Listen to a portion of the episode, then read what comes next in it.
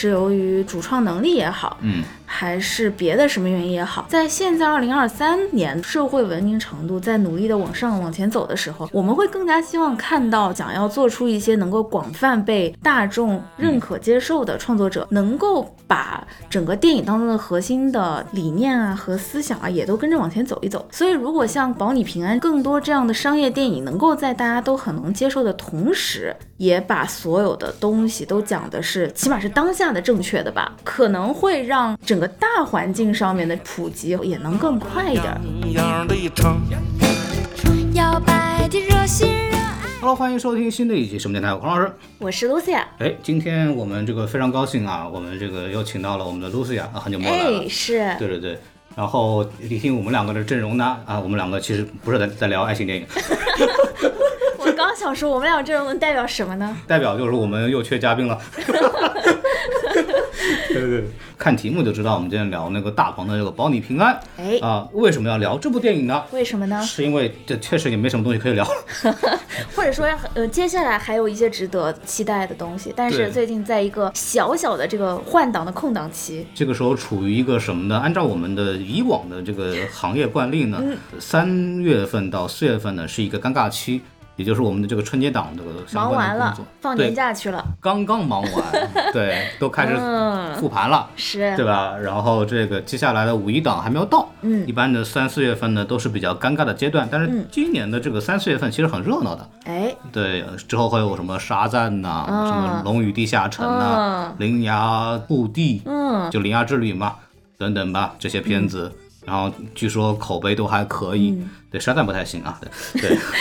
沙赞不太行，对对对，接下来应该会蛮忙的，蛮忙的。然后偏偏这周呢，其实没有什么东西聊，但是哎。这周的这个《保你平安》这部电影呢，偏偏口碑是很好，还行，对，目前为止是七点九分，嗯，啊豆瓣七点九分，这个，而且它是开篇七点八，然后逆势上扬了零点一分，嗯那说明这部电影呢，确实是在口碑上呢是有比较好的传播度的。哎，对，它不像很多电影开开篇八分，咵一周过去六点五，对吧？就是 就是那种粉丝没有撑住的。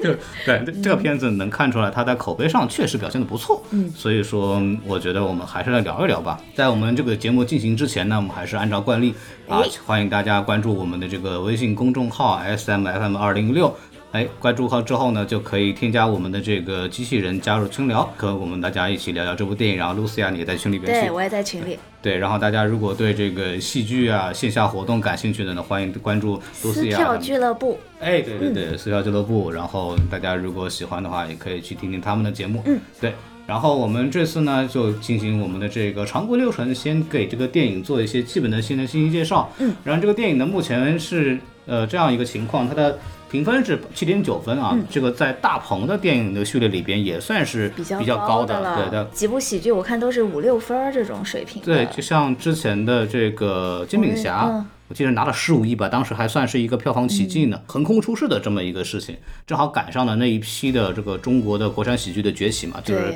各种地方的 idea 的拼接比较流行的时候，对那一批起来的，然后之后就是那个缝纫机乐队，对，几年前我跟大老师也做过这期的节目，好然后大鹏比较摇滚情怀向的这么一个东西，热血但好懂的一种摇滚，当然当然我们当时接地气的摇滚，可以这对对对么理解。然后当时我们也表示了对他这个一些片子的不太喜欢，然后也得到了很多听众的回馈，说你们懂不懂摇滚？对，行吧，我说你，要喜欢缝纫机乐队才是懂摇滚，那我也无话可说了。我说那你懂不懂电影呢？对不对？有一个怎么说呢？就是大鹏一直给我的印象的感觉呢是。他确实是喜剧出身嘛，之前做那个《大鹏对叨不刀》，能感觉到对这种喜剧且是比较商业化的喜剧做法是比较有热情的一个对导演和演员。他之前做脱口秀的嘛，在搜狐叫叨逼叨还嘚不嘚对，然后我也看过，然后后来做那个屌丝男士，就是那个屌丝女士的一个翻拍吧，对嗯，我有印象那个。对对对，拍那个短剧，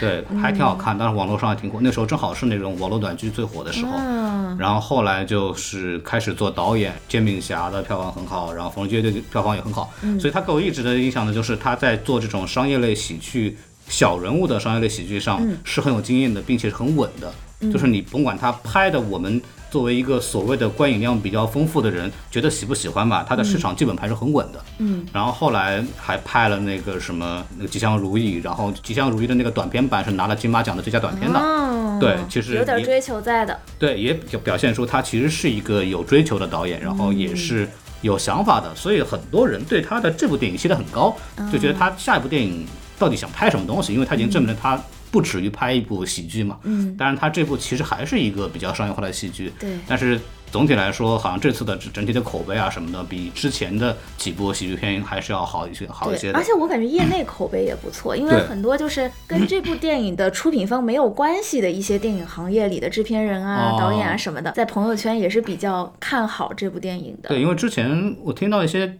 提前的一些有人知道这个电影相关信息，都说这个口碑是不错的，说可以期待一下出来的评分也不错。嗯，然后目前为止，这个电影的这个票房呢，应该是一点三八亿。嗯呃，在这个周末呢，也是非常顺利的拿到了这个票房的排名第一。而且应该是才官方上映第二天吧？对我们录的时候是周日嘛，对对对，它是这个理论上是周五上映的电影。是对，然后同期呢，可能还有一个《回廊亭》，嗯剩下的都是比方说春节档的一些还留的电影，余热。包括呃《毒舌律师》嗯。啊，《毒舌律师》目前为止是一点五九亿，嗯。当然这个目前为止看来确实也没有什么竞争力了。之前我们也聊过它的这个大陆的口碑不是很好，虽然说破了这个香港影史的记录了，嗯，对，有那当然有种种原因了，我们在节目也去聊，大家可以去回听一下。然后这部电影的编剧是苏彪，也是大鹏用的比较多的，之前缝纫机乐队也好，这些都是他来参与来去编剧的。呃，然后说说主演吧，啊，主演当然这个一贯来说啊，就是大大鹏自己主演嘛，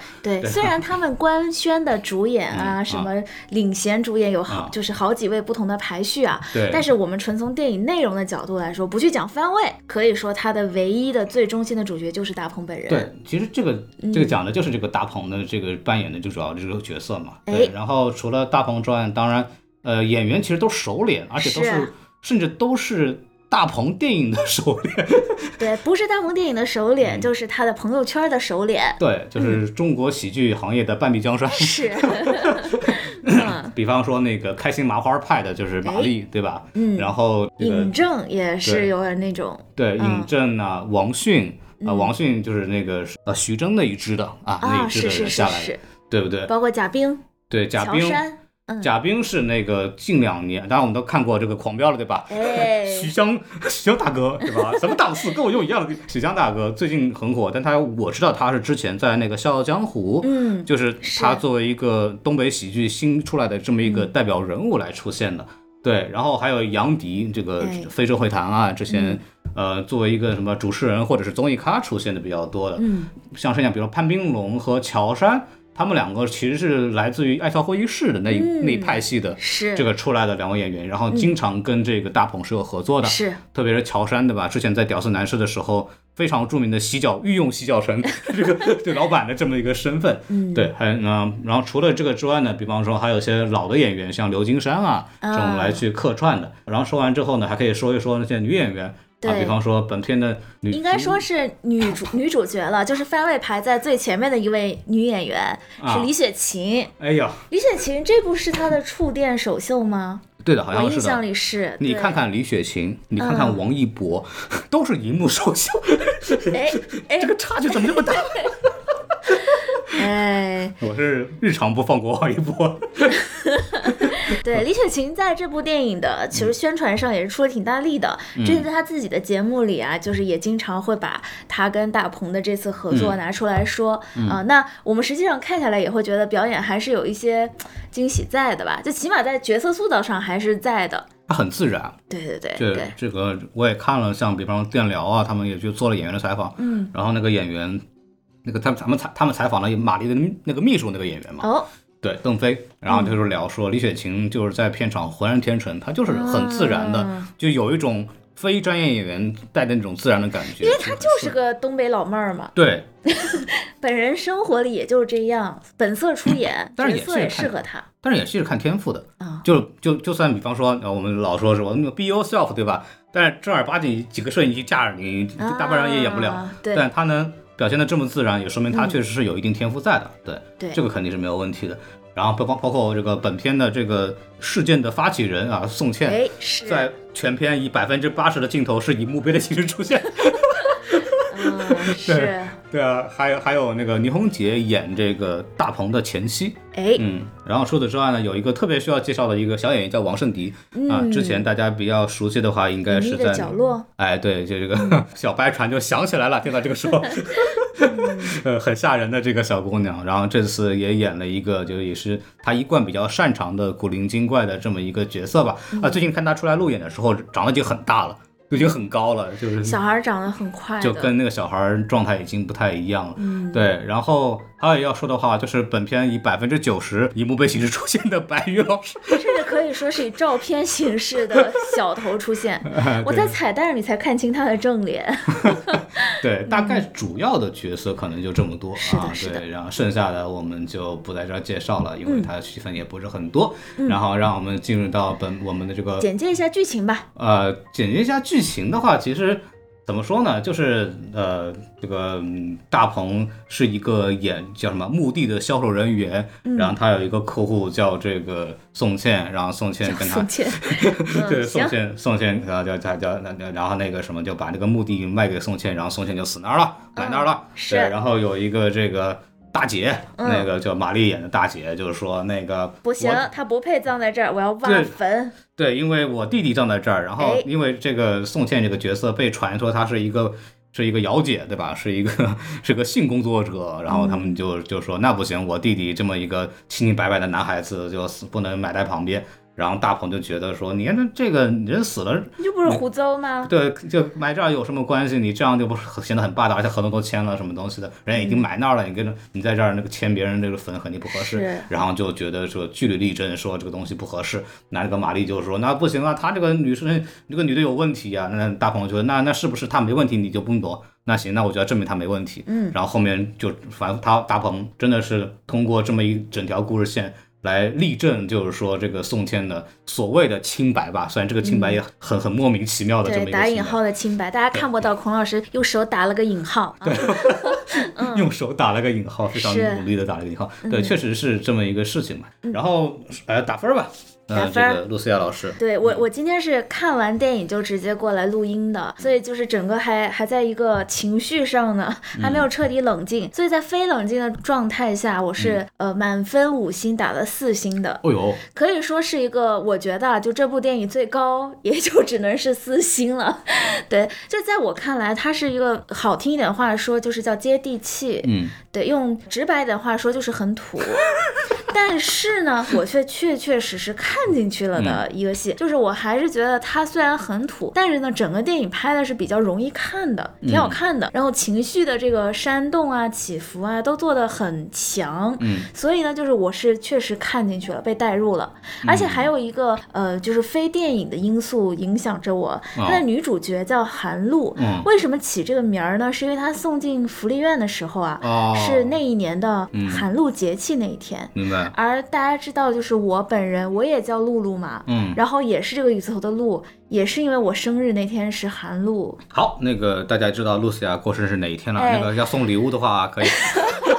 对，所以我在就是看电影到那一段的时候，我就觉得非常的合理，就是嗯确实我本人名字就是这么被起出来的，对吧？那因此呢，就是在呃我看的时候，代入感。对躺那儿了。啊，是就挺共情的，再加上宋茜那么漂亮，是吧？嗯对，所以就是因为这个整个电影当中很多的部分都是主角大鹏在所谓的帮宋茜证明他的清白嗯这件事儿。那在我这里呢，我是认的，就是有人在为了我啊做很多奔波的感觉，对。嗯所以最后我看到最后，包括它里面有些副线是嗯呃这个男主角的女儿的一个校园当中的经历的这个线。嗯，对，所以总体的给我的一种感觉还是挺挺带动情绪的吧，因为我确实是被感动了，哭了，所以这个分儿就在这儿了。所以这个小女孩长大之后，然后就开始复仇，叫《黑暗荣耀》。别，啊，又是另外一个韩剧的事儿了。嗯对。然后，呃，搁我的话，我给了三点五颗星，就哎是，呃，电影肯定是及格了啊。就大鹏一直对这种喜剧电影的基本的这个技巧啊，什么东西掌握的都是很熟练的。嗯然后整个故事的这个起承转合也非常的流畅，人物的建立也比较有说服力，然后整体来说看下去，就像刚刚露西亚讲，它是一个很易于使用的电影，然后也没有什么呃非常大的瑕疵，在它限定的故事的这个背景下，嗯。所以说它呃及格分肯定是有的，对。对，然后这个零点五颗星这个事儿，其实我们大老师和小宋，我们三个人，反正分别看完之后聊了一下，觉得这片子就是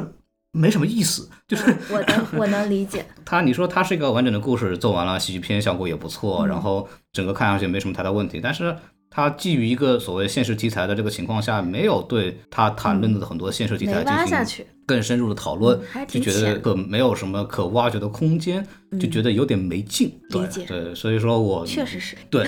是一部经不起细想的电影。就没什么可咀嚼的了，所以就觉得没有什么太多可以去给它再往上拔分的这么一个基础了。我给零点五颗星，是因为它在有一些桥段上做的是非常好的，我们之后可以来聊一聊。对，然后说到这儿，我们就可以聊说说这个优点，因为我观察下来，其实包括我们的听众群里边也好，包括整个互联网的口碑，对它的这个总体的这个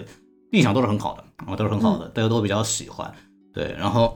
这个电影其实本身你刨开它这个所谓的这个深度问题，深度问题的话，其实还是比较直观的表达了一些我们说这个互联网造谣的这么一个属性嘛，因为它这个确实是一个因为所谓的为证明一个所谓网络谣言的来辟谣的这么一个故事线。就对比方说有一个比较能造成有传播力的互联网造谣的这么一个典型的特性，比方说你看，就首先是得找那个什么知名人士啊，有话题性人物，而且是正面人物。对就比如说他有了一个好事儿的新闻，然后去嗯找找他的弱点。对，就这次这个里边是那个宋茜演的这个叫裸捐姐嘛，当然她是因为是一个在当地什么一百捐了一百三十六万的、这个，就相当于是在自己去世之前，把自己所有的财产都捐给了一个福利院。对，然后这么一个事情引起了大家的讨论，嗯然后，一个漂亮的照片，对吧？大家一看，哦，长得这么好看，对哎，衣服好像也不便宜嘛。嗯，然后就再接下来就是有负面，哪来那然后就爆么多钱火了。啊？肯定睡出来的，然后就是这种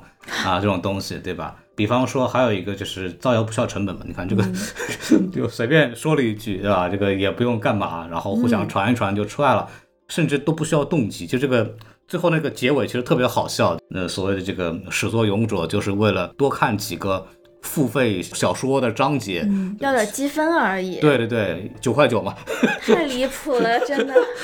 九块九嘛，然后就为了免这九块九，所以说要想要有一条热评，跑出一个热贴，然后就随便说了这么一句，就这么一个东西是。然后还有一个事情就是，比方说，大家其实并不在意辟谣的结果的问题。对于本片的所谓的一个直接受害者，就是那个冯大老板，就是玛丽演的这个角色，他就要一个说法嘛。但是对于剩下的人来说，警方出公告又能怎么样呢？呃，李雪琴那个角色说的那句话非常好嘛。就在大家在讨论你说你是不是一个鸡的时候，你已经是一个鸡了啊，就是就是这么一个意思。有人在传你这个谣的时候，其实你已经完全撇不开了。大家其实往往对这个所谓辟谣的这个结果，并没有很在意了。就是谣言的传播的有多广，并不意味嗯着辟谣的言论就能覆盖同样多的人。对，而且真相往往没有人在意嘛，大家在意的是这个故事性。比方说那个《让子弹飞》里边那个那个非常著名的桥段嘛，就是六子到底吃了几碗粉。其实正儿八经 吃了几碗粉，没有人在意，嗯就是就是完全没有必要，没有人在意。六子把自己刨开了这个事情，剩下百姓看到以后，他不会记得六子到底吃了吃了几碗粉，没有人会数的，没有人会去看他肚子里到底有几碗粉，大家只会记得有这么一个事情，嗯就看了这么一个热闹就走了，没有人去为这个东西负责任。然后还有一个最关键的，这个电影总体来说要讲的一个事儿就是什么？叫造谣一张嘴，辟谣跑断腿嘛。跑断腿确实是 叫大鹏用这个故事的这个整个故事，确实是跑断了腿。对，对啊，从东北跑到这个内内蒙蒙内蒙那边去，就是花了很大的代价，就讲了，这么甚至还进去蹲了几天。对，就整体这个事情啊，对互联网谣言传播这件事情的一些比较直观的体现，它其实这个电影都已经做到了，就几个几个点吧。这个部分其实是我没有特别在意的。然后我觉得特别喜欢的这个片子的是，因为它确实是一个。呃，类型片化处理的比较好的片子，这个片子它首先它那个故事就是有一种感觉，就是他没有犹豫在做商业片这件事儿，就没有在挣扎说，哎，我要做商业片，但我要追求一个什么逼格，他没有，对，就非常直接，就是我就是要做一个大家都能看懂的商业片。他就直奔着这个票房去的是啊，就比方说。很多，比方它故事是非常流畅啊，这个故事一共一百一十二分钟，其实一点都不长，相对于现在的电影来说的话，动辄两三个小时嘛。嗯这个片子其实两个小时没有到，并且它的故事非常流畅的嗯啊，就是整个的起承转合。呃，我特别喜欢的是那个开场戏那一嗯段，就是大鹏开车去听他这个女儿的这个所谓的这个乐团的这个表演的那一段，其实非常效率高的，就是几个关系都交代了。首先，是呃，他是个离异的人，然后他跟他的前妻关系非常尴尬。然后她的前妻现在已经有一个现在的老公，她和现在的老公之间的关系是比较友好的，对因为它里边有一个前前辈对，其实一看就看出来了，就是是这两个人的关系其实是相对比较友好的，嗯就跟一般的家庭可能不太一样，对啊，对吧？然后包括他跟他女儿之间的这么一个关系，女儿对他关关心他，但是又嫌弃他的，嗯并且大鹏是一个。呃，很落魄的人，因为开了一个好几年前的虎头崩，并且那个虎头崩是 盖不上盖了啊，就后备箱的这个地方，说明他这个车有年头了，并且他也呃数据管理，然后他整个人的形象非常莽，就比方一、嗯一个是要硬闯这个所谓的表演现场，因为迟到了不能进去嘛，还有一个就是那你不让我进去，我我翻墙怎么样就有得进去。点那个对街头街溜子的那种形，象，就是那种有点混混啦，就是底层人物的那种，啊是是但是又有点那个要尊严，要曾经发达过，对有一辆旧的大 奔，对，嗯就很莽。这个人物性格就是他的愣啊，然后他对他女儿的关心啊，然后他跟主要几个人物的这种关系啊，其实都通过这个开场的音乐会的这场戏全部交代清楚了。同时。对，并且他的女儿的这个副线嗯。也把它交代清楚了，就是就是他埋了一个女儿后面会发生的故事线的这个影子在这里。这里，个钢笔是谁偷的问题。是。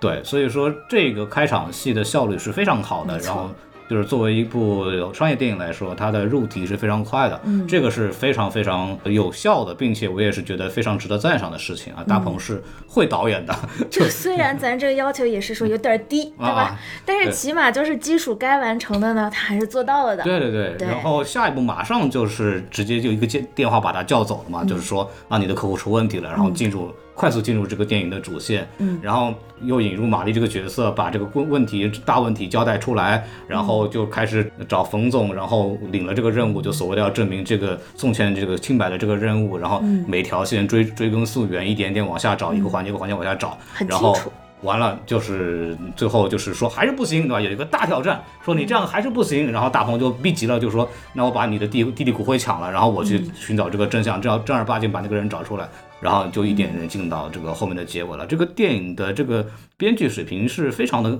高效的。的，对，而且基本没有什么太多的废戏吧，虽然还是有一些，但是整体来说它是做的非常流畅，呃，信息量是给足的情况下，一环的扣一环，看得非常的舒服，就是它的可实用性非常高啊，非常容易看明白，这是没有问题的。嗯，然后包括这个人物动机其实非常明确，就是刚刚我们讲的开场戏就把大鹏的这个人物性格。呃，介绍了一部分，然后又把它背后的一些隐藏在这个背后的所谓的真相，嗯，又在后续的过程当中给足了一部分的解释。对所以其实你在看的时候，对大鹏这个人物是没有什么疑惑的。对就他是一个虽然蹲过监狱，但是非常正面的莽夫的形象。对，就是他的这个，就是这个事儿啊，他是确实能干得出来。对 就是你非常明白了这个事情，就是他没有说，呃，说啊，你为什么要做这个事儿啊？这个东西，其实你看完之后，其实不会有太多这样的疑问的。嗯啊，就包括他和他女儿的关系的很多体现啊，包括他曾经的辉煌。他以前是销冠嘛，他那个房间里不是有那个嗯。照已经片。对锦旗啊、照然后自己买了。车，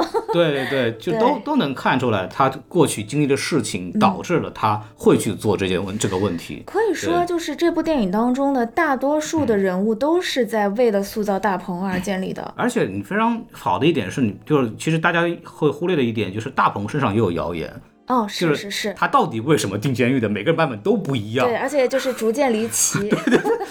你把你兄弟睡了，就那种都开始。其实大鹏身上也是建立在他的有很多谣言，他也被很多人误解，所以说你也可以侧面理解他为什么那么执着于去要给为他的客户来去这个解决这个问嗯。题，来去证明他的清白。这个从侧面角度来上也给他信息给到了，包括他女儿这条副线也非常明显嘛，对就是你要做你正正确的事情，这个事情也交代的非常清楚，所以他的人物动机啊什么都是非常非常明明白的。嗯，对，这个呃也是一个商业片应该要做到的事情。包。括就是电影当中其他人物在帮助大鹏的时候，也都是有原因的，或者是他的亲人，或者是曾经就是有受到过他的帮助，嗯对吧？对就是基本上没有什么无缘无故的好人。对对对，嗯除了那个放羊的大爷吧，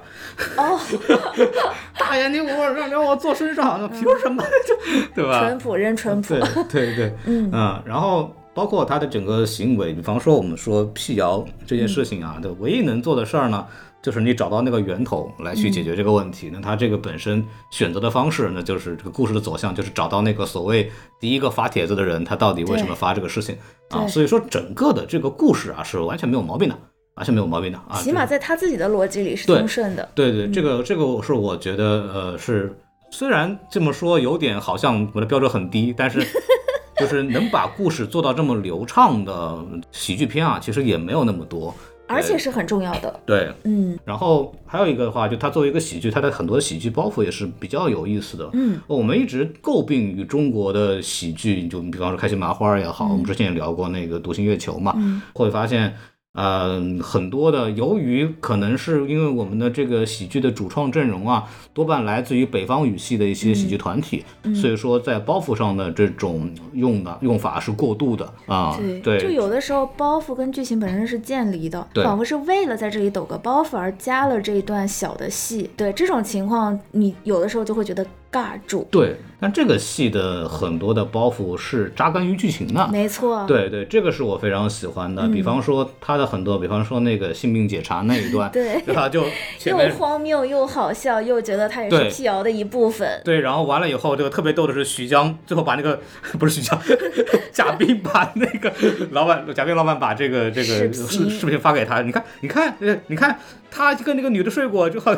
正好去检查新兵去了，然后大鹏就说哎这不是我吗？对吧？对，就是他有这个东西，他首先就在用荒谬的喜剧的笑点去佐证这个谣言的一些荒谬。包括这个戏是，呃它是情节带来的这么一个喜剧点，它不是说是纯抖抖一个包袱啊、然后这个本身它又是满足于一个非常扎实的这个包袱设计的，就是我们叫铺平垫稳嘛。就你前面这个东西到后面是会被印证出来的，是啊、就脱口秀叫 callback 对吧？对就是相声相声可能就是铺垫包袱，包括那个我自己特别喜欢的那个首字母那一段儿啊，就就 W B，然后什么 F 啊对吧？然后这个地方前面这个吕铁琴的这个表现就非常出色了，所谓的那个啊把这个大鹏勒勒住，然后说哎你再想想，拍桌子在那儿，对，表演出一个沉着冷静。那个表现整体是非常非常有意思的。然后最后面这个贾冰如法炮制是吧？这个小 F 给你来了这么一句啊，就是你给我来首字母，我也给你来首字母，对吧？这些东西都是通过这个人物设计和情节设计来去铺的包袱啊。对，也融合了一些对互联网隐喻的讽刺。对，就现在大家 所谓都讲首字母，对饭圈什么动不动什么首字母，咔啥玩意儿，就我想到了呃某某著名艺人 当时在 B 站的一个非常有趣的事情，哦，呃，就是演某这个著名耽美剧的其中一个男演员，对吧？对，这个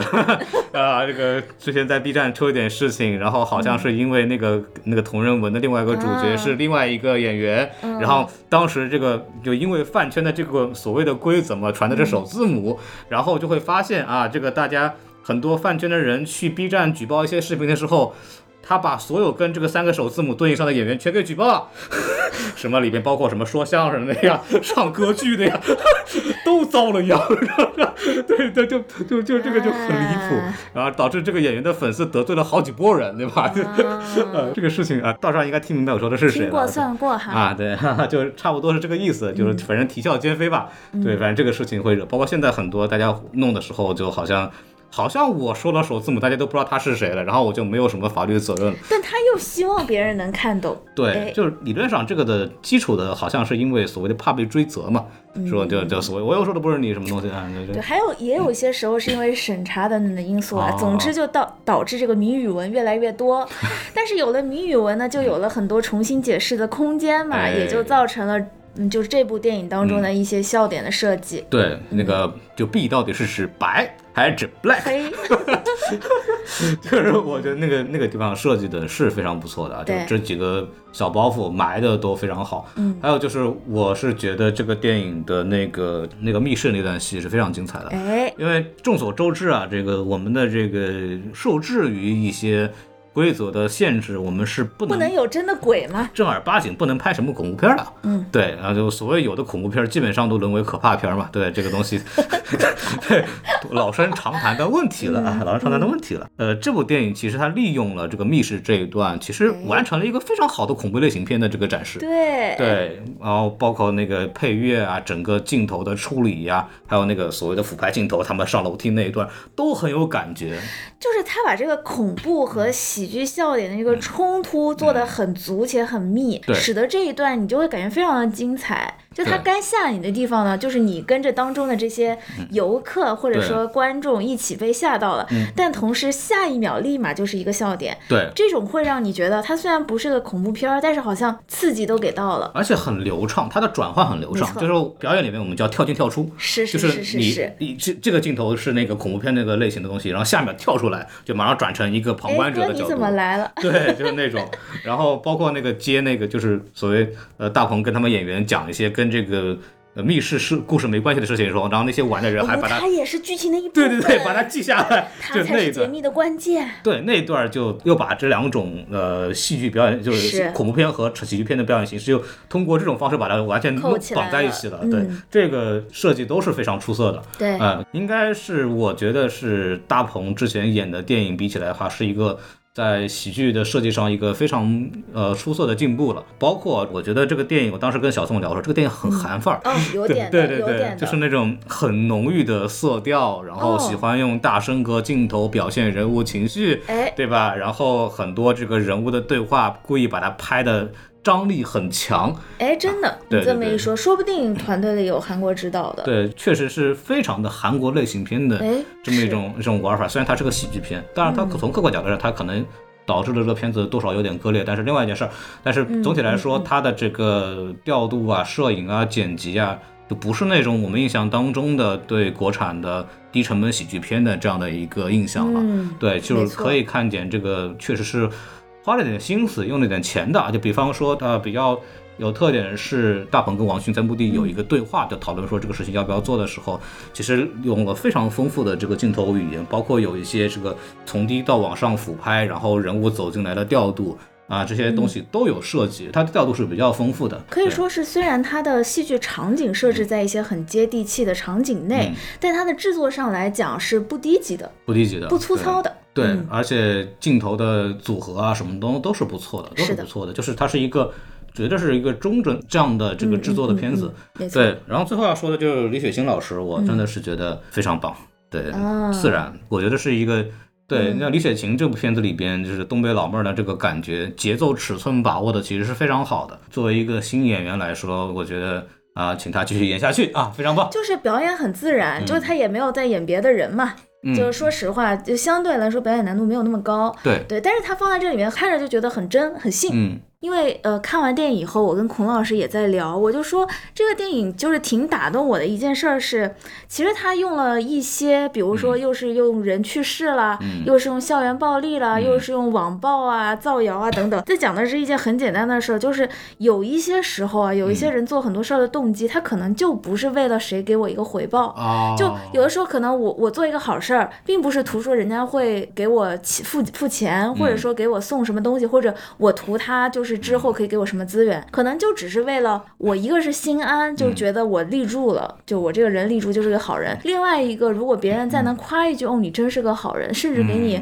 放个大礼花，你就会觉得被认可了。这种，就我觉得人是有这种被鼓励、被认可、被表扬、被夸赞的嗯，需求的。我觉得这部电影其实它用一些比较夸张的，甚至有些时候是有点梦幻的方式，嗯去讲了一个这样一直在追求我就是要做一个好人嗯的人的这种回报吧。这里边用宋茜的那个朋友圈的那个那个什么哦说明，就说说嘛，好像就叫什么，就是说就是你要做正确的事情。嗯，对对对，就是这个，可能这个电影感觉它好像很大的笔墨再去讲这个问题，就是要去做正确的事情，就是人已经死了嘛，就是你挖不挖刨除这个迷信问题的话，也无所谓的事儿，对吧？就是对于那个大鹏来说，他这个地已经卖出去了，那后面的事儿我也管不着啊，对吧？但他还是非常本能的，就是做了这个问这个事情，本身表达的东西当然是非常的啊真善美和正能量的就。反正是挺打动我的这个事儿，啊因为我觉得真的，呃，在现在的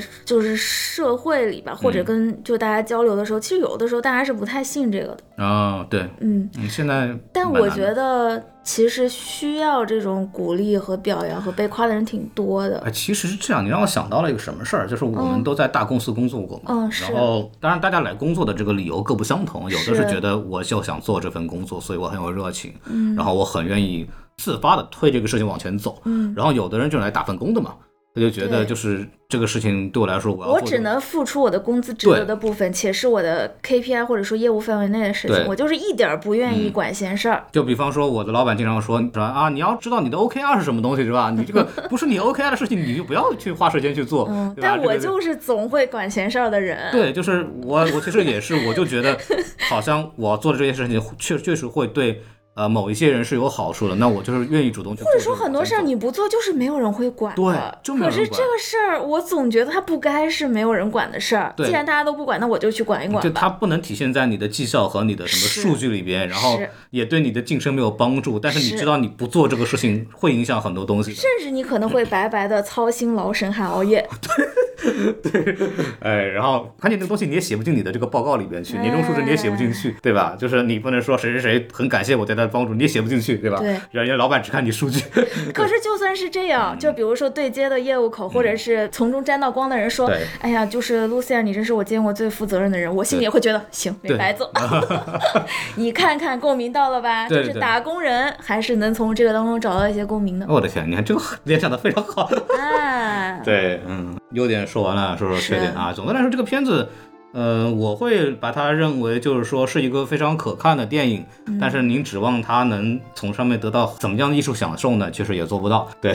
就 就是就是没有什么深度表达。啊，没有什么，确实是嗯从艺术上和和那个利利益上来讲都没有什么很很值得深挖的东西。那我们就要来说这个事儿了，对吧？这为什么这么讲呢？首先就是刨除这个所谓的吉祥如意的那个片子，嗯，那个片子其实本身也很难说大鹏有什么风格，就是大鹏的风格，你要硬说风格，他的人物的情绪的这种提炼是比较到位的，嗯但是总体来说，你很难去从这比较像是一嗯个能力，不像是个风格，就是你很难去从大鹏的店里边总结出他有什么样的影像特质，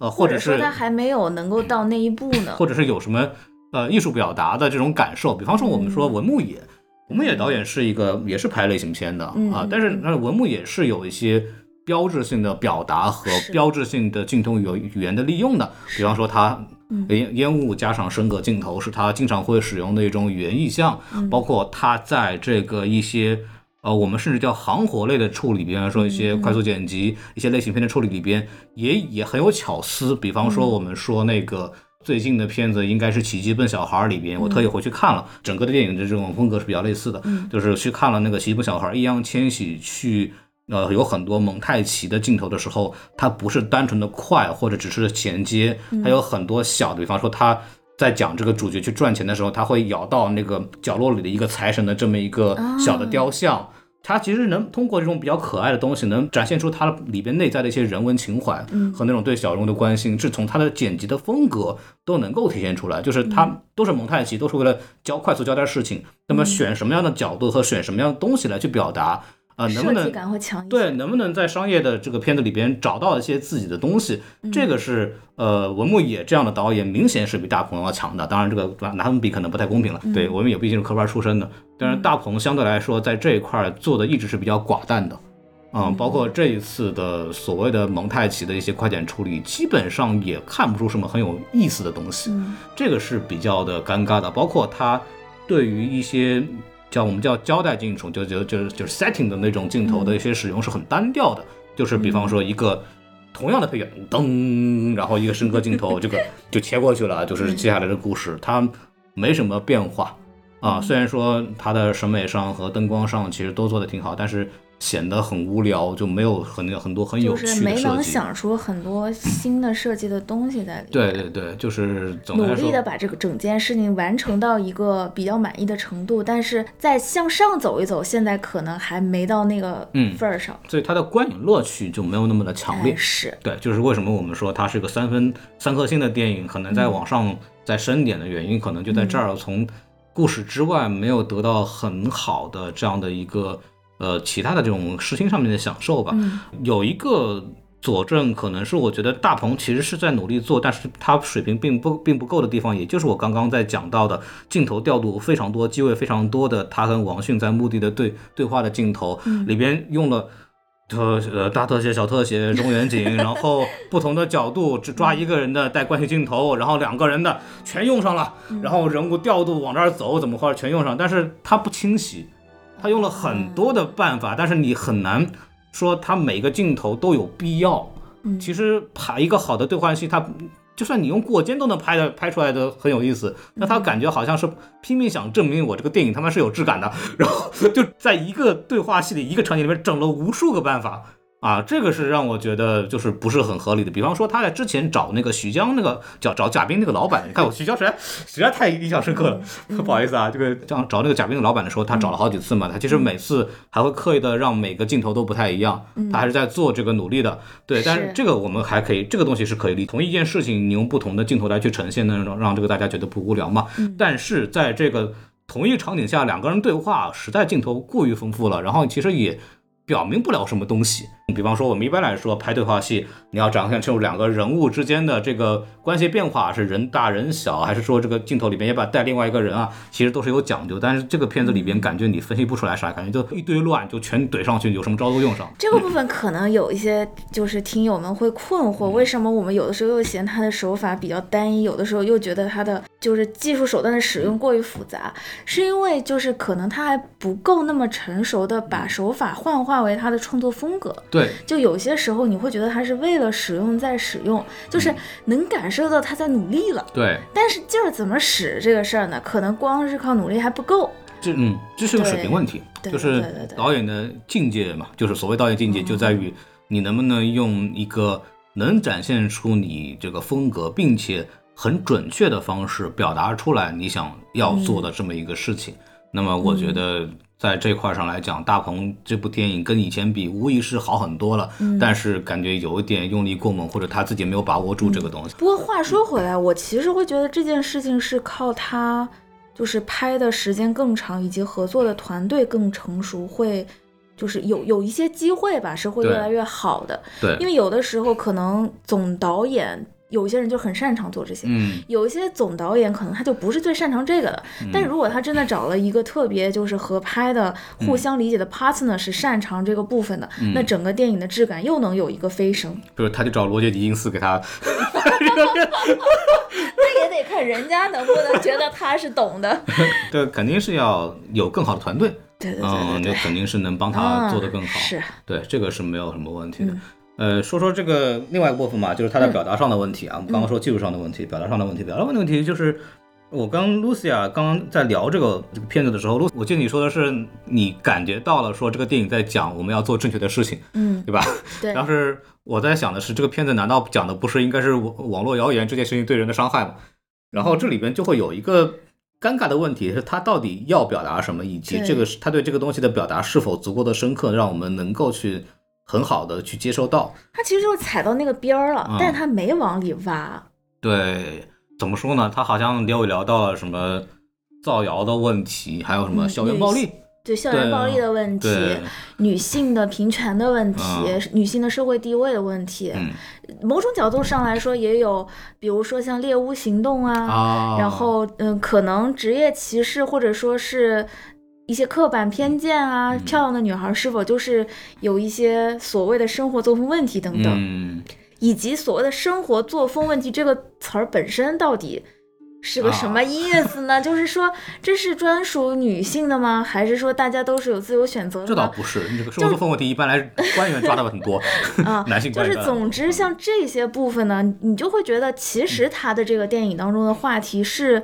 嗯、都在这个沙滩上踩了个边儿，嗯，试探了个边儿，但是呢，他完全没有去往里深聊。他的重点是，他的故事是讲一个辟谣的故事，讲的是一个对女性造黄谣的这么一个故事。他目目的是为了辟这个谣，但是他的好像呈现重点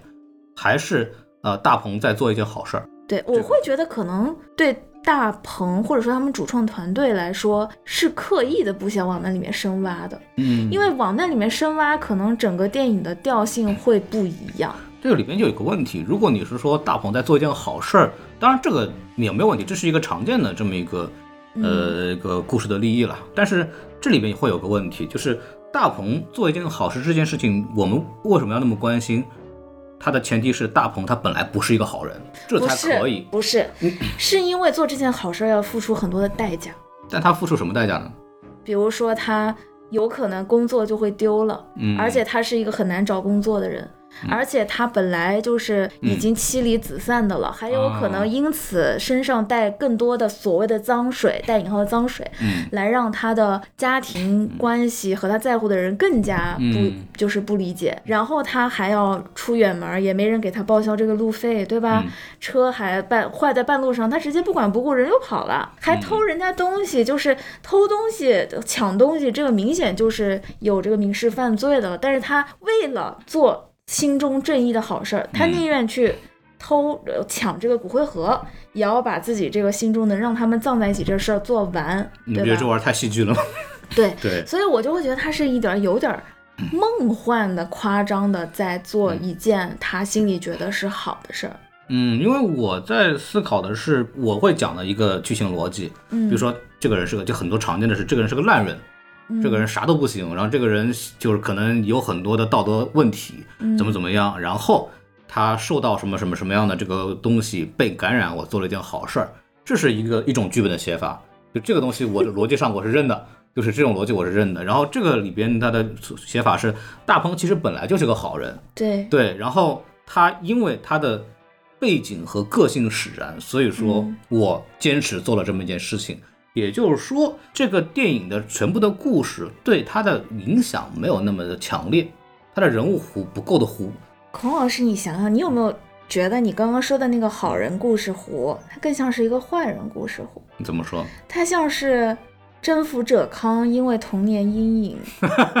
所以他从一个好人变成了一个坏人。嗯就是这个会像是一个，就这种转变更像是为了给坏人人物弧的时候，想让他有一个完整的线。但是对于一个好人，特别是一个傻好人来说，他可能如果本身是一个很聪明精明的人，嗯，你后面再说他是个傻好人，嗯。就会变成他的背后是不是还藏了更多的深意，嗯。对吧？可是像这部电影当中的这个叫啥平安，嗯。嗯，他就是一个傻好人，所以他之前身上的所谓的劣迹，也是因为他是个傻好人，这样就立住了，对吧？他之前都为了就是帮兄弟忙，甚至愿意坐牢了，那嗯。他现在要帮一个已经死去的人维持住这个是就是声名和跟想要葬的地方能够葬住，那他嗯去跑这个跑那的。去辟这个谣，是不是更合理一点？他是这样，我是觉得，呃，就是他因为人物的变化不够，嗯，然后他作为一部商业片来讲，我很难带进去，就是不像真人。不就是就是一个，他不是一个会让你有深刻印象的人物或者电影，这是我的感觉。因为一般来说有两种写法嘛，就比方说，就是按照好传统好莱坞的这种商业片写法，一般来说，一般一种是我刚刚讲的，这个人本身是个烂人，嗯因为被这个剧情上的很多，比方有人拯救他或者怎么样，他变好了。然后做了什么什么事情，对吧？嗯最后有一个结尾，这里有一个非常鲜明的人物弧，他的人物弧非常的明确。还有一种是这样的，这个人没有变化，嗯。但是他改变了其他人，就是这也是一种非常好用的结构。嗯。呃，典型特征之前我也讲过，龙妈，啊，对，呃，龙妈在有一大段的时候，她还是一个人物很正面的时候，嗯。她是通过她个人的这种意志和她的能力改变了周围的人，然后我们看的也很高兴，就是她一定要有改变，不论是主角的改变也好，还是周围有人观念改变也好，她都应该会有改变。但是这部电影里边，他可能真正改变的人是玛丽。对他的观念上是有什么有一个改，就是说他用因为这个事实改变了玛丽对他的看法，但是剩下的人呢，几乎没有任何一个人。对，因为他产生了整个观念上的变动也好，在这个过程当中，我会觉得他是有动摇的，嗯。就是在他的女儿被因为他的鼓励，嗯，就他自己能够直接联系到，是因为我鼓励了我的女儿，嗯。导致我的女儿受到了校园霸凌。对，他在那个地方是非常痛苦，且我能感觉到他是后悔的。嗯。但我觉得我就已经这么惨了，我还害了我的女儿，也跟着我这么惨，所以那个地方我觉得他是对自己有所怀疑的。嗯，可是那个地方也恰恰是因为他被害的那么惨的女儿，嗯。反过来再跟他说我不后悔，我能够坚持住的，你也不要放弃那种感觉。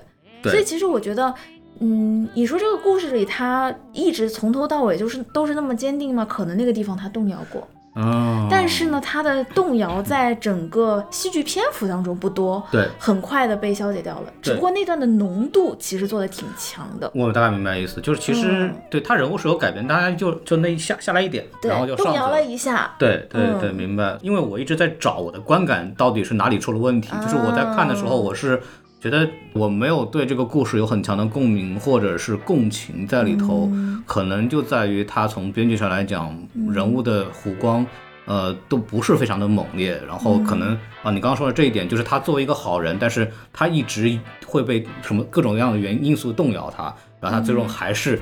成为了这个好人。如果我想让他变得所谓的我更喜欢的话，我可能会在这个里边多做很多的障碍，让他更真实一点。对，会有现在还是会觉得这个人有点梦幻。会有更多的障碍在里头。为什么呢？就是就接下来到了这个下一个话题了，嗯，就是我们刚刚一直在聊这个电影，好像就越聊越觉得他好像就是在讲一个我要做好事这件事情。嗯，对，好像我们一直在讨论的这个电影的一些所谓的社会话题，就是所谓造谣这个事情，并没有在这个电影里边对剧情结构来讲进行有非常重要的这么一个阐述或者是一个表现。就比方说，如果我去设计一个剧情，我可能会对大鹏在这个做这个事情里边受到的质疑的这个部分，做出更多的这样的一个表现。呃，不只是说那个吕雪琴非常喜剧化的，就是说哥，你是不是喜欢他什么什么东西啊？就是有跟带你去做那个 检查，对吧？有，就是这个是一个所谓大众对他不理解的一个点。但是我觉得，因为他的喜剧性，因为他的这个玩闹性，所以这一块就是所谓他去做这个辟谣这件事情，然后这个互联网这个谣言对它本身的反作用，对它的阻碍，其实没有表现的特别好，然后就会造成两个问题，一个是我刚刚讲的大鹏这个人物的这个人物弧是不够的，然后会让人觉得印象不会很深刻。第二个问题是你本来应该去讲的互联网暴力或者互联网谣言的。这个话题其实并没有被做很深很深的这样的去讨论和解读。互联网谣言这件事情本身，它应该成为大鹏的阻力，但是明显是不够的。他这个问题解决的都非常顺畅，基本没有遇到什么很大的阻碍。是，对，甚至本来那个什么那个杨迪那个角色以为是骗他，后来发现也不是在骗他。所以整体的这个剧情它其实非常正能量，非常的比较浅的就过去了，很爽。对你说的是对的，它很爽片，然后就觉得没有讨论。第二个问题可能是本身要去聊的这个我们的所谓的互联网的受害者，他是个死人。就是说说白了，这个网络暴力或者说这个谣言，嗯其实它的危害性并没有没有体现出来，并没有体现出来。对，其实它的危害仅仅就是在这个电影当中，它的这个最大的后果是它的墓地要被迁到隔壁去。对，其实这不算是一个很严重的后果，而作为一个真实的世界上来说吧，其实可能谣言它的危害性远远是大于这个的。因为大鹏在路演的时候说过，说这个故事的起源的来源是因为二零二零年有一个七月七号事件，就是有一个拿快递的女生，嗯，就因为一个监控的录像，就被人说她是跟这个外卖小哥出轨。然后就成为了一个互联网谣言。他说起源是这个，但是我们现在看不到 Lucia 在拼命翻白对眼，，但是这个的问题我们要知道 哎，这可是个活人啊。是对，无论是外卖小哥还是这个女女性，她本身两个人是都是活着的，他们活生生的在接受这种无互联网的这种暴力或者是造谣。那么她的这种所谓的受着伤害是非常痛切的。啊，是一个我们很容易被我们去带入情境去讨论的这么一个事情。那么宋茜她已经死了，就是这个这个角色这个角色，韩露，韩露，韩露她已经死了，然后所以说这个危害性，我们在电影里边是很难看出来的。而且韩露这个角色，她的去世跟谣言一点关系都没有。嗯，但是现实生活当中，我们知道，因为网暴而有抑郁啊等等心理问题，甚至到自杀那一步的人还少吗？很多。太多了。对所以就涉及到这个话题，就是都踩到网暴的边儿了。嗯，可是这个网暴的后果其实是很轻的，会有一种把网暴这个事情轻飘飘的带过去的。对，而且呃，我们像我这个是处理过很多社社区舆情的这个人，我知道，就是 这个网络谣言的这个互相的争论啊，什么是非常多的，而且角度很多，就是它会给受害者造成不同的这种攻击点，这这一块儿的这种复杂性。是没有被展现出来的，嗯。啊，这个是比较那个什么，经常因为我都处理过那个评论区上万条打了个热窑似的，然后说各种都有，对吧？就是这东西都没法弄了，就拼命有一方就要想办法证明你这个东西不对，要拼命挖你各种东西，挖你各种信息，就得证明你这个人这个不是好人，对吧？所以你说的话不可信，对，或者涉及到意识形态也好，或者涉及到什么很乱七八糟的东西，都能打得跟什么东西一样，基本上不做强行处理根本就出不了口的啊，就这么一种情况。然后互联网的这种复杂性，这个互相互联网上的这种争端。都没有太多的展示，只有这个大鹏在那儿一个人在那儿回帖说啊，你怎么知道的？这个东西是谁了嘛？对吧？就那么几个东西，让我觉得从互联网暴力本身的这个讨论来讲，它其实做的也是不是很到位的，它。比较没有太去进行比较深入的去去去展现吧。对对这个，我觉得可能从电影本身来说，因为它就设计上就不想要把重点放在这儿，嗯所以你也不能说是它的问题，但会让我们觉得比较可惜。嗯，对，就是这个深度的挖掘上，会让人觉得，哎，其实可以再往深处一点走，但是比较可惜的，在这里就停住了。嗯，而且这个片子感觉就是它很顺，它就是源头特别好找，就是对吧？就没有什么付出很大的代价。怎么说？如果我我我我的话，还是愿愿意就是说，如果能有什么东西给大鹏这个角色有更深入的、更痛切的一些遭遇，会对这个故故事的这个精彩程度会去加一点分。我觉得大鹏受的难在这里边还是有点少。是吧？对，但我个人来说，某种层面吧，其实我觉得现在这样也行，因为我刚刚就在心里假想了一下啊，假如他的女儿很不支持他，可能对他来说很大的打击，或者说如果他的前妻跟他离婚的原因就是因为他老是这种做烂好人，然后可能前妻在女儿面前。如果就是总是说他坏话什么嗯的，就是让如果说啊，把大鹏在这个魏平安这个角色上塑造成一个完全不被人理解，可是他就是很轴的一直在做好事儿的人，可能他这个人会更可怜一点儿，嗯，会更像现实生活中如果真的有这么傻好人的人会面临的情况。但我在心里就会有一点儿觉得。啊、没有那么没有那么上劲儿了。嗯对我觉得可能某种层面上来说，正是因为他的前妻其实心里也是理解他的，嗯，也跟女儿说你爸爸是个好人的。然后他的女儿在经受了那么大的，对于一个孩子来说，我觉得那肯定是很大的刺激以后，依然会。很快的走出来，这嗯其实这是非常梦幻的一件事儿。你说一个 teenager 在面对这样的事情，然后在家里睡了一觉，一边流眼泪一边就说没事儿，我明天就把裤子剪短就去上学了，哇这是多这是多梦幻的事儿，但是他就是做到了。就某种层面吧，我心里会觉得这不像是真的，但是同时又会给我一种有一点你希望它是真的，对吧？对这种感觉，就是我会 觉得我需要一些这样的东西，给我一点觉得啊，可能在就算在假的世界里有一点这么暖的事儿也是好的。但但确实有点假，怎么说呢？是吧？这要嗯但配这要搁韩国来拍，好家伙！那你想配合它是一个喜剧电影嘛，嗯所以情绪上跟它的整个喜剧电影的这种东西是吻合的，它会让你笑的时候更轻松一些。那确实是，但是怎么说呢？你有点浪费这个题材了。就钱了吗？对 是啊，这个是啊，确实是一体两面的事儿确实是这个问题。嗯，对，然后再往下说一点吧，聊聊这个啊，我们就在聊的这个这个谣言的部分啊，这个里边一个非常，我在网上看了很多讨论，其实大家，呃，虽然说我们一直在说这个电影，其实本来要聊的是一个就是一个人怎么坚持做好事的事儿啊，其实核心点其实是这个，就剧情的走向其实是这个，但它其实我们大家都关注的是这个怎么说，大鹏在宣传上一直在聊的这个问题，就是互联网暴力或者是谣言的问题，然后里边有一个东西叫造黄谣。嗯啊，对，就是这个，我作为一个男性，其实造黄羊这种事情对我来说，我很难感同身受的。嗯，对，然后我也想问问露西亚，就是说这个造黄羊这件事情，那为什么如此的恶劣？我会觉得啊，就是在今年二零二三年的三月这个时候来看这件事儿呢，嗯其实整个互联网的大环境是有改善的。啊，你说说看，就是现在在一些比较女性主义。嗯，甚至已经不是萌芽了，就是女性主义在迅速的发展的过程当中，大家现在有越来越多的男性会一边开玩笑，一边真的不敢在网络嗯。上发表很多的男权言论了，嗯对吧？嗯嗯。这事儿我觉得，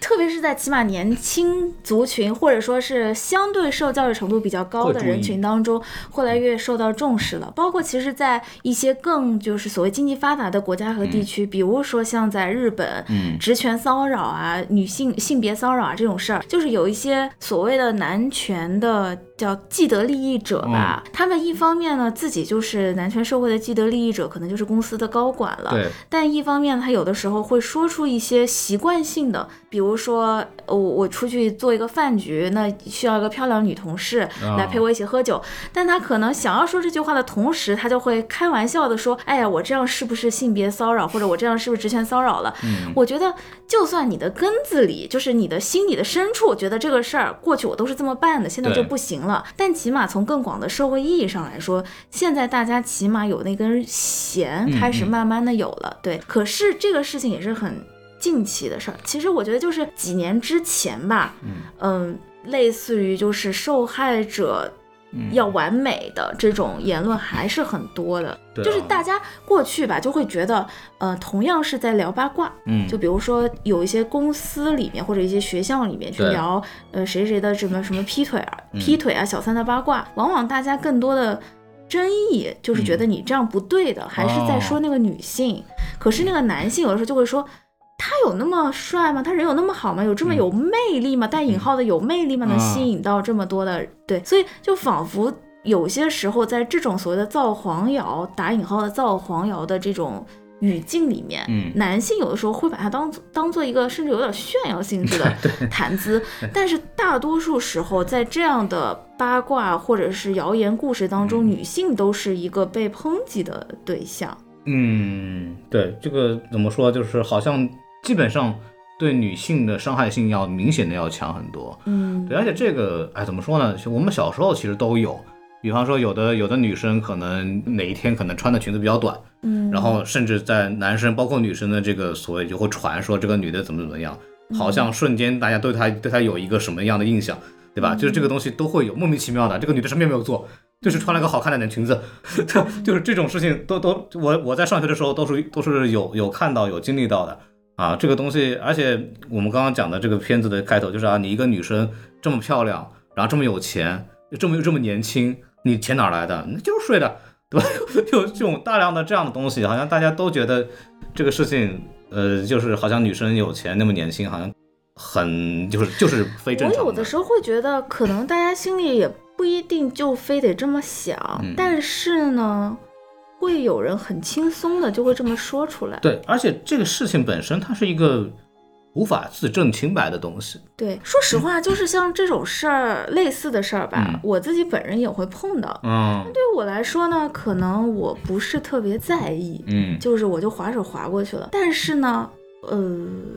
怎么说呢？它不该是一件不被在意的事儿。其实，它虽然说是司空见惯吧，但是这个东西，对，嗯它不该成为一件大家觉得这有什么了，随便说说又、又不是当真的，对吧？嗯，它不该是一件这样的事儿。对，嗯，就是然后就是现在大家意识变强了，就是虽然像我前面说的，可能有一些人说话会开始注意了，嗯可是，在很多的讨论和语境，尤其是私下的语言环境里，或者是小圈子里，像这样的行为和所谓的行动，嗯还是在不停的发生。对就比如说涉及到皮卡丘的事件，就大家去领悟一下皮卡丘是什么，就是一位嗯、呃已经在就是。嗯。啊，监狱里面的啊。皮卡丘的事件，然后就是最近电他音小王子，嗯，对，最近他又有一些可以说是八卦的后续出来吧，就是哦针对在当年事件当中去揭发他的几位女生的一些所谓的非完美的攻击。嗯，我心里就会觉得，人家人都已经在监狱里了，他的犯罪事实已经这么明确了，嗯，那些受害者是不是完美的？有这么 重要吗？我真的就觉得啊，就非常的离奇。放回来说吧，这就是一个其实在过去来讲，大家更肆无忌惮且非常激烈。现在虽然大家逐渐意识到它是一件道德上不太不太正确的事儿，，对。可是依然还在继续着的情况。他他怎么说呢？就是首先很容易，就是我说你跟谁睡了，你没法证明啊，嗯对吧？我怎么证明我没有跟你睡，对吧？就是这个事情很难证明，对吧？所以我给你泼的脏水你洗不掉。这个不像这个大鹏这个事儿，还有个姐，就是把那个人 真的薅出来了，对吧？就谁说这个事儿？但我说回来，我就希望有一天大家会觉得这个水泼了是没有用的，为什么呢？因为也没有谁能看见啊。就算他们真的睡过，也没有任何一个人能看见啊。所以，但凡有这种谣言，必是假的。呃，是这么讲，但是但是逻逻辑上来讲，就是我愿意相信它是真的。就作为一个吃瓜群众来讲，就是我愿意相信他是希望。所有就是听节目听到这里的朋友们啊，就是几千位吧，我希望能上万。就你们以后听到这样的谣言，就能想通，他一定就是假的，绝没有第三个人，哪怕他就是这个艺人的经纪人本人，他也不可能天天躲在人家床底下，对不对？啊嗨，说不定人家艺人经纪人就跟艺人在一块儿了。绝不可能啊！不是，我不是说 算了，对，这你看这就是个问题。你看，就是嗯我们很容易，这这是人性的一个基本的，我们说劣根性也好，或者他的一个基本的本能也好，就是，呃，我们说人是有或者说是某一种劣根的习惯，就是因为过去的言论环境和大家的讨论环境，这是非常容易作为一个大家破冰的茶余饭后的谈资的，就是聊嗯八卦，然后黄谣又会更刺激一点儿。差谣言这种东西，或者是八卦这种东西，是一种满足人类窥私欲的体现。大家吃饭的时嗯候没事儿可聊，哎，你最近看新闻了吗？那个就是给福利院捐款的那个女的，你知道吗？我最近听说她怎么怎么了，嗯，是吧？就是大家又没话可聊，就聊八卦呗。就我跟露西亚都会聊我们之前，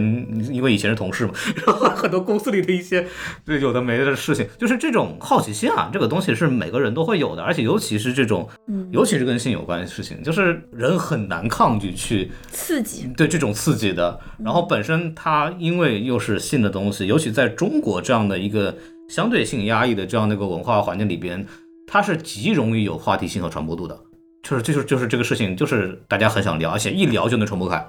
对吧？一传播开，这个东西它的伤害对当事人的伤害就是无可估量的，就是没有办法去弄的，而且他又没法证明他的可清白能。全世界都是狗仔这个行业，不就是因此而存在吗？对，所以说这种这个东西，它真的就是性质很恶劣。这个东西，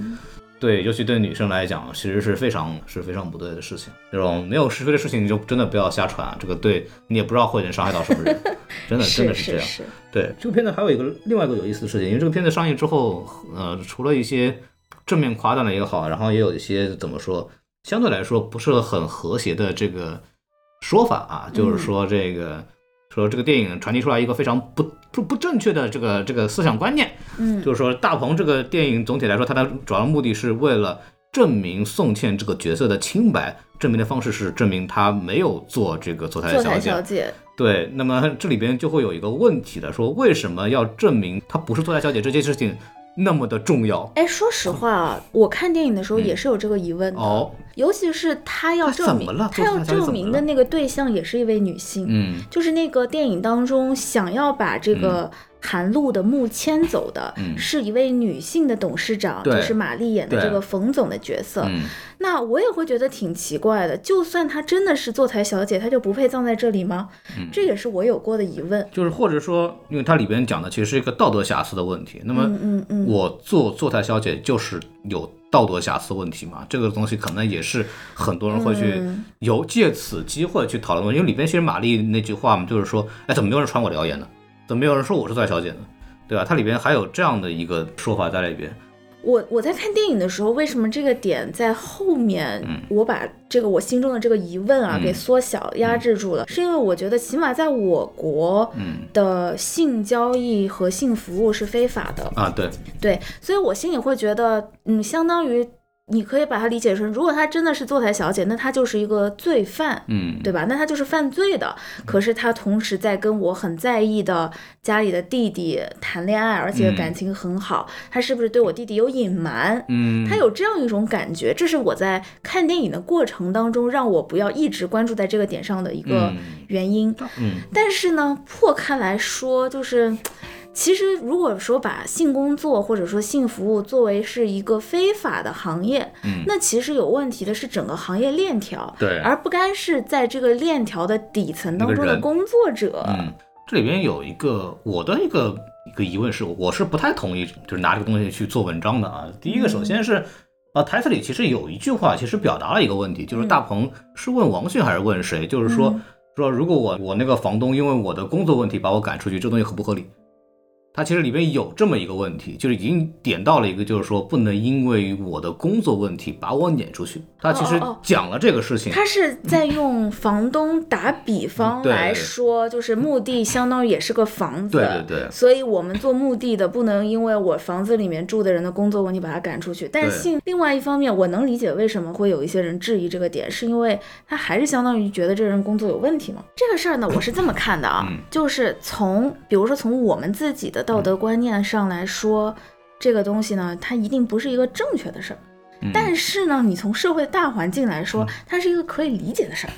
所以大鹏的这部《保你平安》的电影，它从整个的设定上来说，是一个非常的所谓下沉或者说很土的一个这样的一个社会环境里。嗯你让这样的一个环境里面，一个车子后后备箱都关不上的人，嗯，去站出来讲一些说性工作者本身他们没有他的权利，对，这也不合理，对对吧？他所以说嗯，其实它是一个一个怎么说下沉的社会环境里的一种让大家很容易理解的，且有一些刺激感的故事讲法。这个怎么说呢？就是我们这个故事成不成立啊？它它有一个基础嘛，然后这个基础它应该是来自于一个社会普遍存在的观念。那么我们的社会无论怎么样，我们不不得不承认的是，总体来说，这个社会对呃性工作者是有、嗯呃认为他是不好的，就有或者歧视的，就是全球都有。呃首先是犯法的，说第二第二是是不好的，然后我们也会对这样的就绝大部分的这个人呢，也会对这样的这个人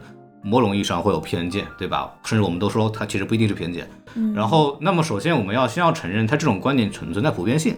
那么这个故事就能立住，对，这个故事就是合理的啊，这个是没有问题的。嗯对，然后那至于这个故事带来的这个延伸的这个问题呢，它可以讨论，但它不是你批判这个故事的一个点。你能从这儿能找到这个延伸点去进行讨论，到底性工作者这个东西到底应该怎么去评价他们，这个是另外一个问题。这个跟这个电影本身的故事其实没有太多关系，所以你拿这个东西来批判电影，我觉得这个是有点有点开始在那做文章了。当然，这个你要往外延说呢，就是你本身性工作者。它对于这个社会到底是一个什么样的价值体系，其实是一个非常复杂的问题。到现在为止，其实都没有一个真正意义上的答案。当然，我们从个人来角度来讲，好像性工作者他们提供性服务也是付出劳动，对吧？我用劳动换了钱，有什么不对，对吧？这个是有问题。但是我们首先就知道了是，但是有 有一点，我嗯。忽然在想，就是这个电影当中对于这种性工作者的，比如说负面，嗯。把它直接把性工作者等于负面这个联系，嗯。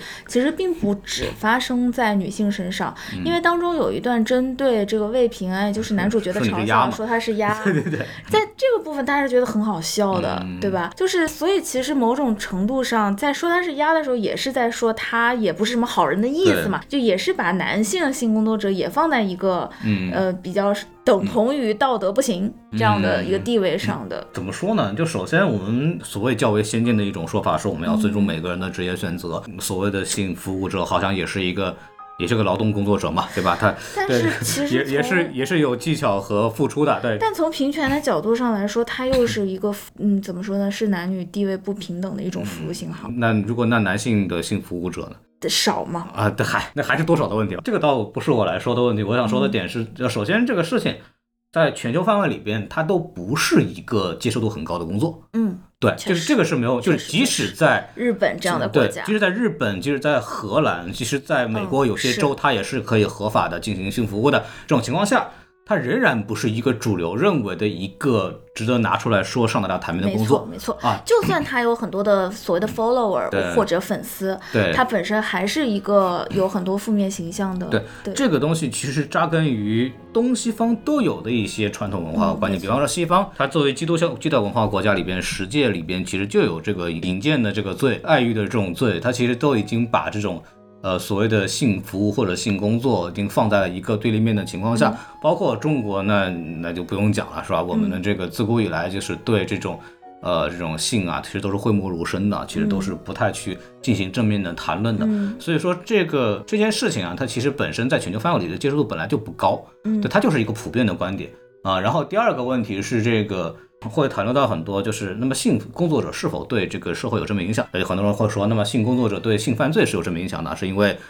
好像他可以从性服务这这边拿得到所谓满足以后，就可能会少掉很多性犯罪。当然，这个东西其啊实，为什么？欲望被满足了嘛？哦对，但是但是其实这个东西并没有任何的主流的经济学或者观点来去证验证这个事情，是因为嗯我们会发现很多的强迫性行为，嗯，它的重点是强迫而不是性行为。对，所以说很多的人他就这绝对不是一个理对由。就不是说性犯罪的理由绝不能是说因为我没有办法合法的得到性服务，这对绝对不是个理由。对，所以说呃，包括有很多调查，就是大部分的人很多是享受暴力，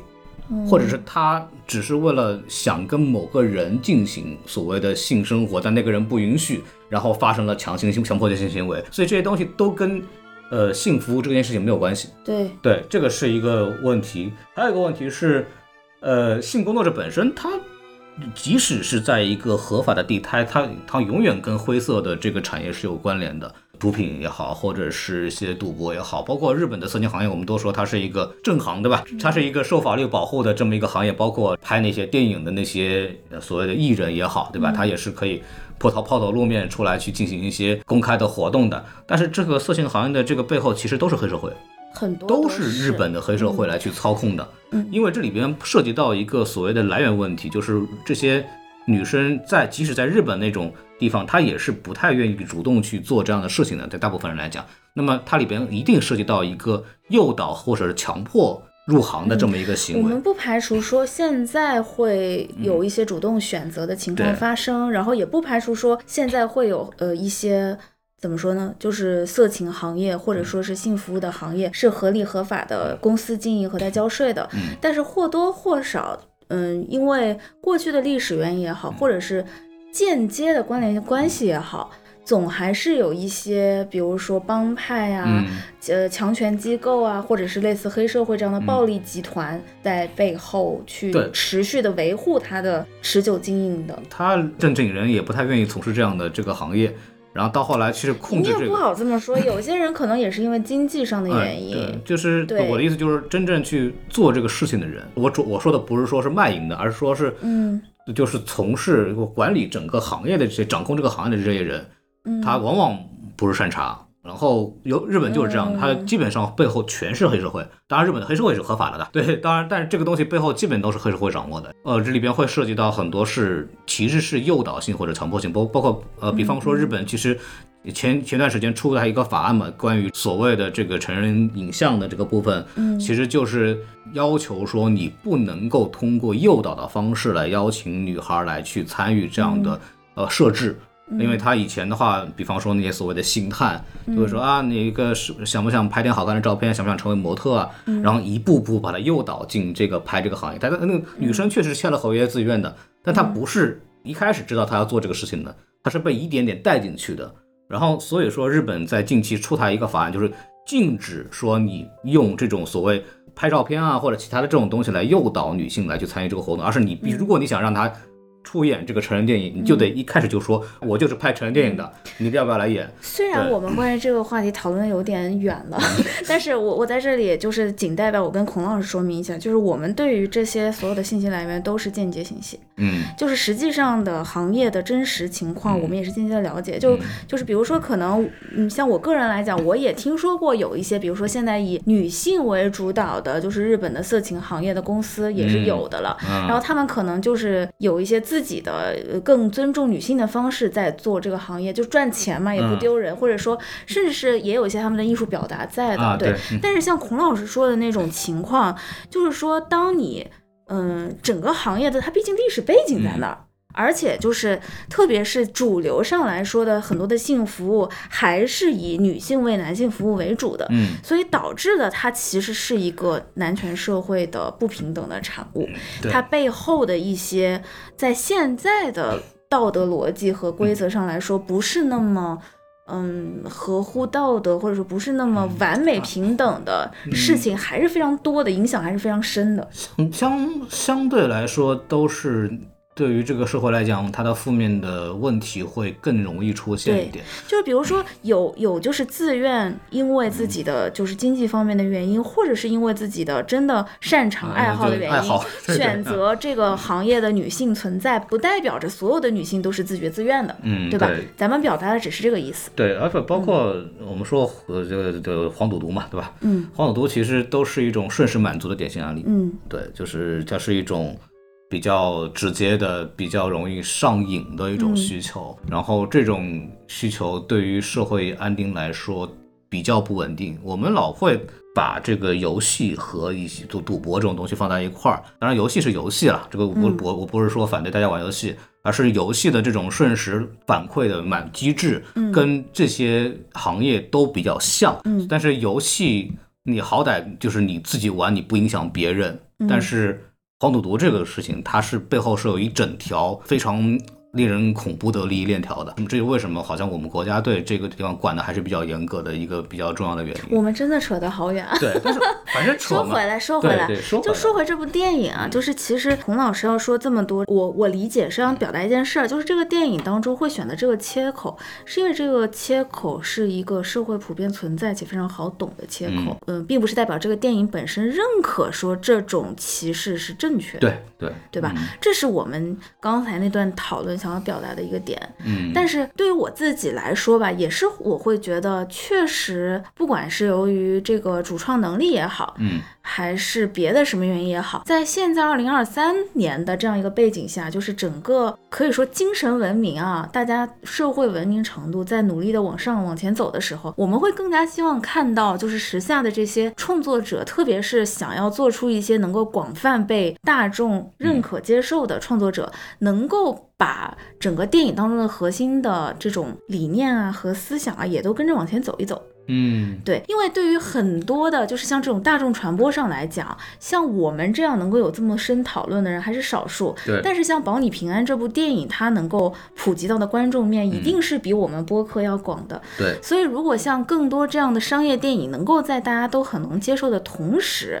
也把所有的东西都讲的是，起码是当下的正确的吧，嗯可能会让整个大环境上面的这种的普及和一起往上走也能更快一点儿。这个怎么说？这部电影已经开始有一些比较神奇的，不知道怎么过审的突破了。就是那个 尹正的那个说我不跟女的拿狗，哦，对，哦，就就这个，我当当时小宋跟我说这个片子怎么过审，我说这个已经比我们之前理解的这个审查的问题要往前走一步了。这种就感觉是审查的老师们到了这个点一笑而过了，没有较真儿，呃，怎么说？比较像是没有较真儿。就是属于可能就是一个瞬间的想法，如果他当时那个什么一点儿，心情不好一点儿，可能这个就没了。我会理解为，我首先还是默认为我们的审查机构的老师们是非常严谨的在工作的，嗯，对。然后因为因为因为出了问题，他们要负责任的，对这个之前出过很多，就是审查老师很英勇的放出了一些做了一些决定，然后后来事后被秋后算账的情况，我们也是听说了。确实，嗯，当然我说我不是药神这样的电影之后，就是再无来者就是有这个问题。呃，但是我会理解为会非常善意并且正面的理解为我们的这个接受度是在往上走的。包括在这个之前，其实已经有一些片子在埋一些这个点了。我不敢这么想送送你一信只小红花里面有。那你这么说，《盛夏光年》呃，那是叫《盛夏未来》还是《盛夏嗯光年》？就是吴磊那个电音的那个，嗯，也不也是吗？他那个也是表现出来了，但是改了一些东西嘛。对，但还是很明显的。对，就是对吧对，这就是虽然说他把它还是没有去把它点出来，但实际上我们其实都感受到了，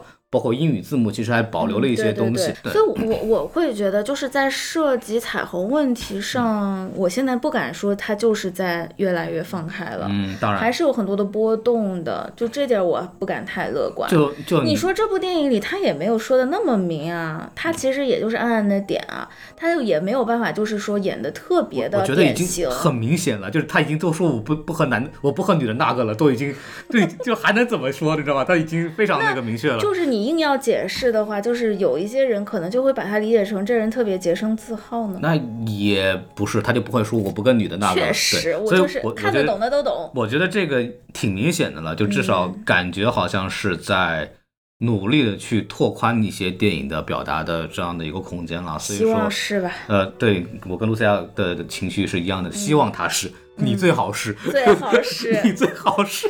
对，是这么一件事情，对嗯对对，所以说那挺好的，反正这个片子，哎，我也没有想到会聊那么多啊。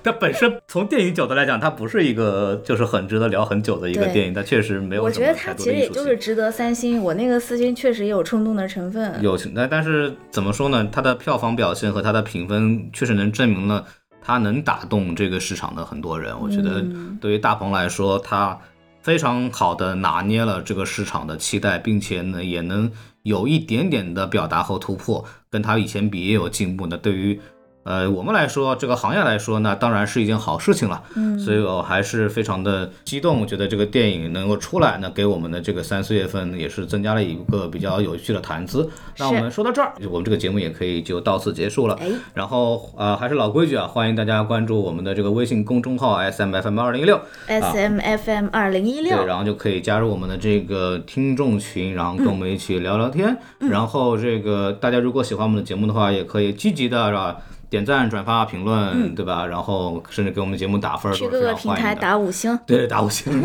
对，非常非常非常 介绍赞助。对，非常对对对，我们真的很缺钱，所以说有这个。听完我们这个深邃讨论之后，觉得我们可以值得投钱的这个商户们也可以抓紧起来了，我们也不是很贵，对吧？嗯，对，然后评论区夸夸我们，对对，夸一夸一夸露西亚声音真好听。是，的，对。然后大家喜欢这个 Lucia 的声音的话，也可以关注这个我们的撕票俱乐部，哎，对，然后来听一听他们更多节目吧。哎更多的这个关于这个上海线下生活，哎这种像上海的线下小资生活的这个非常。窄众，但现在毕竟旅游方便了嘛，万一哪天就来上海玩了，想看看戏呢？对对对，看看什么戏剧啊，嗯什么东西都非常好。然后我们这个节目就可以跟大家说再见了，嗯，好拜拜。拜拜。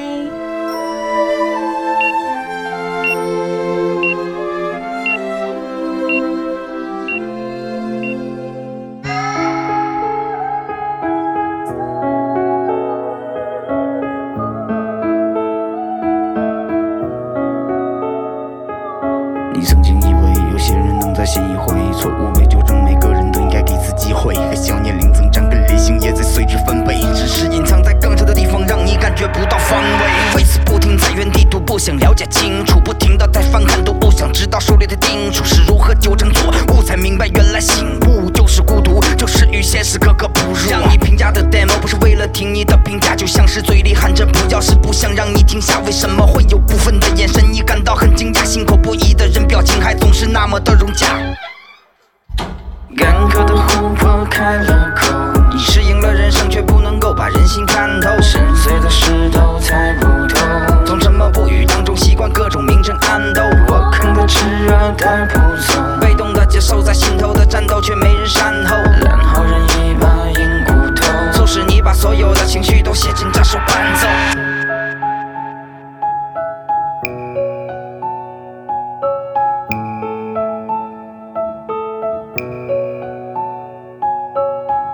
蛇不会再被农夫放进棉袄，灰姑娘在童话里才有机会住进城堡。你看看现实中的人都不是匹诺曹，那些笑笑不说话的人都过得挺好。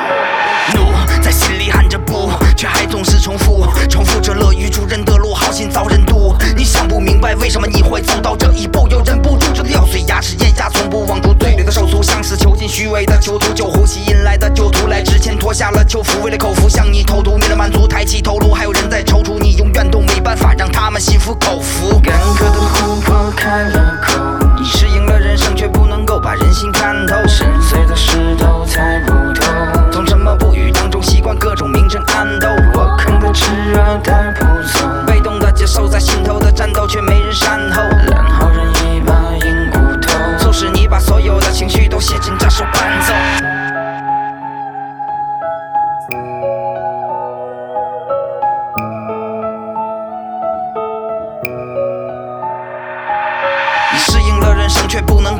心看透，从沉默不语当中习惯各种明争暗斗，被冻结收在心头的战斗却没人删。暴粗使你把所有的情绪写进这首伴奏，你适应了人生，却不能够把人心看透。从沉默不语当中习惯各种明争暗斗，被冻结收在心头的战斗却没人删。暴粗使你把所有的情绪写进这首伴奏。你曾经以为有些人能再信一回，错误被纠正，每个人都应该给次机会。可笑年龄增长，可怜性也在随之翻倍，只是隐藏在更深的地方，让你感觉不到。